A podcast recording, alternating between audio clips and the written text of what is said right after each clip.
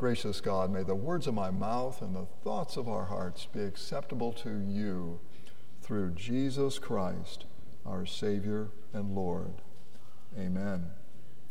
I direct your attention to the gospel reading for this morning, page 8. Page 8 in your bulletin. We begin reading there.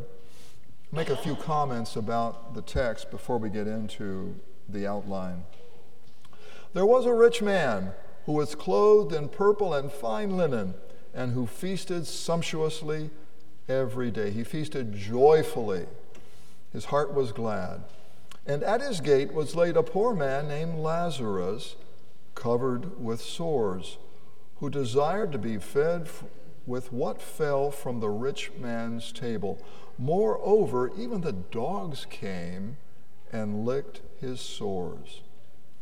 Now, notice, first of all, the extreme contrast here. The extreme contrast in condition, okay? And, and clothing now, clothing in the Bible is very important. It, it symbolizes your status, your condition. And, and notice the rich man is clothed in fine linen, Lazarus is clothed in sores. And notice how desperate you have to be to desire crumbs. Lazarus desires to be fed with what fell from the man's table. He desires crumbs. How poor do you have to be to desire crumbs? That crumbs would look good to you. That's poor. Verse 22 The poor man died and was carried by the angels to Abraham's side. The rich man also died and was buried. And in Hades, being in torment, he lifted up his eyes and saw Abraham far off and Lazarus at his side. And he called out, Father Abraham, have mercy on me, and send Lazarus to dip the end of his finger in water and cool my tongue, for I am in anguish in this flame. Now, we would say the rich man went straight to hell. There is no indication here of purgatory. That's in keeping with uh, Hebrews 9:27. It's appointed for a man to die once and then the judgment. And, and we know this is not purgatory because there is no end to it. There's no way to cross over from Hades to heaven or from heaven to Hades. There's no getting out of this place the man is in, no matter how long he's in it. Second point the rich man, I think, is tormented not only by thirst, but I think he's tormented because he can see heaven. He can see the difference in condition between himself and Lazarus.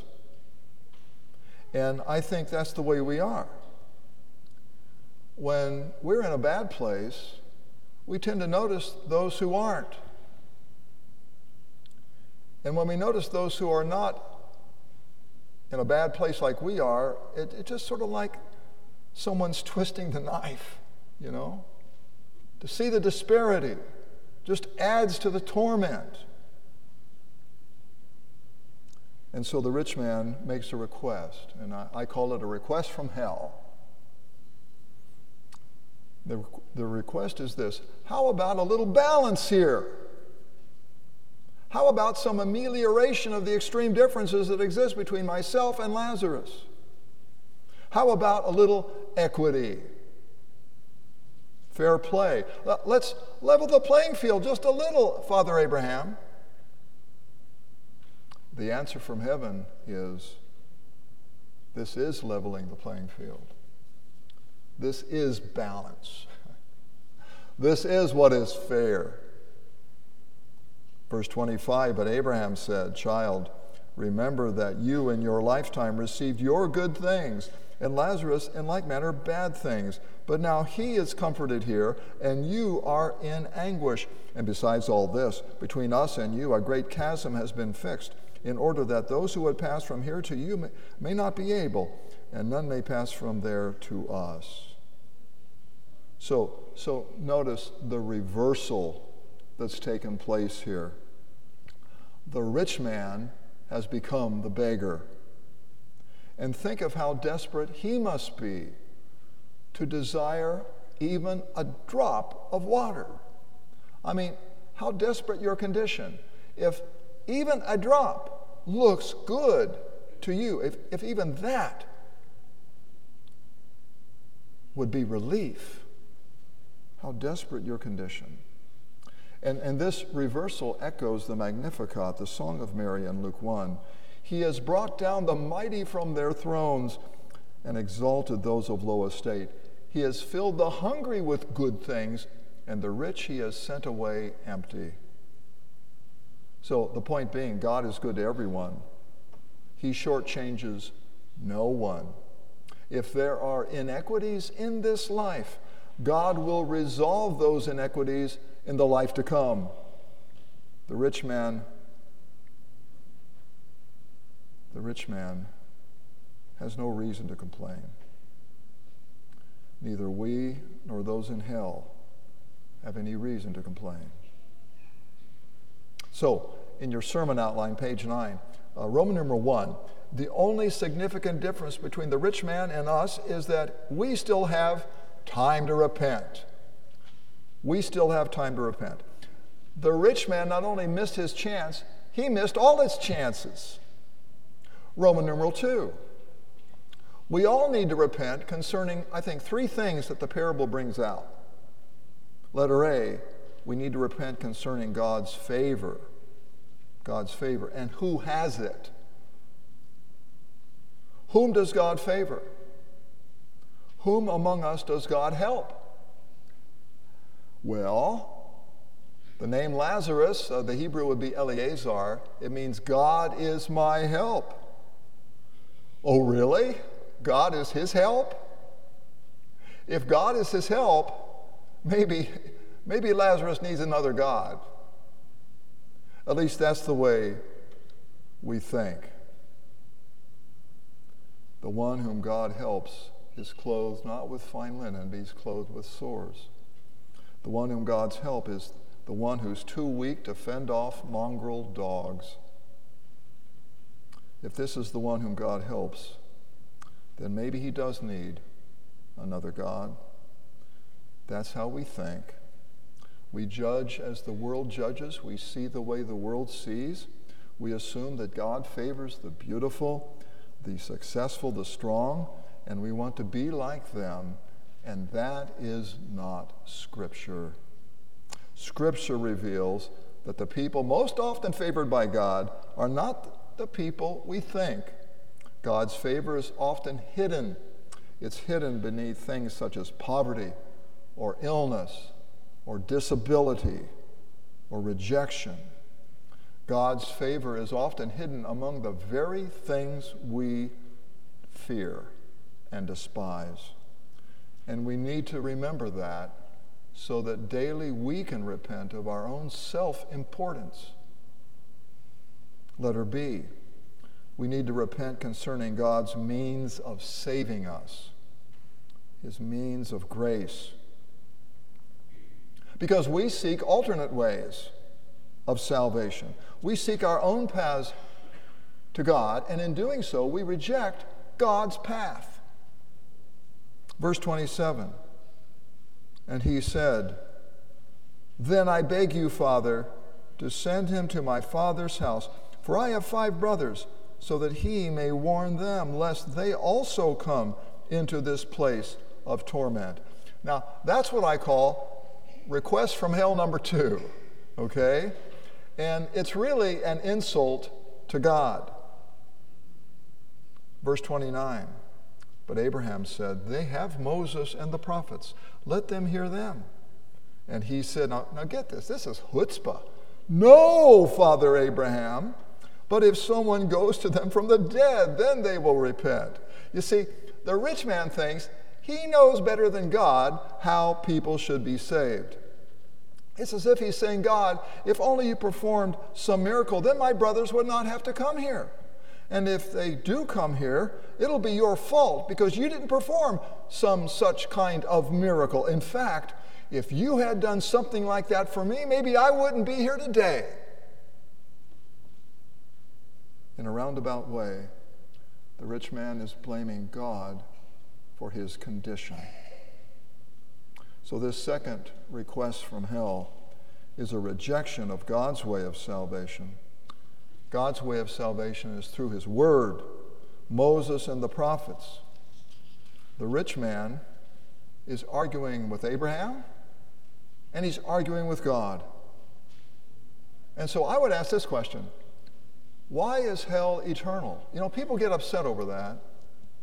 Well, why should God punish people eternally for temporal mistakes and temporal sins? Well, for the very simple reason that opposition to God is eternal. This man is in hell.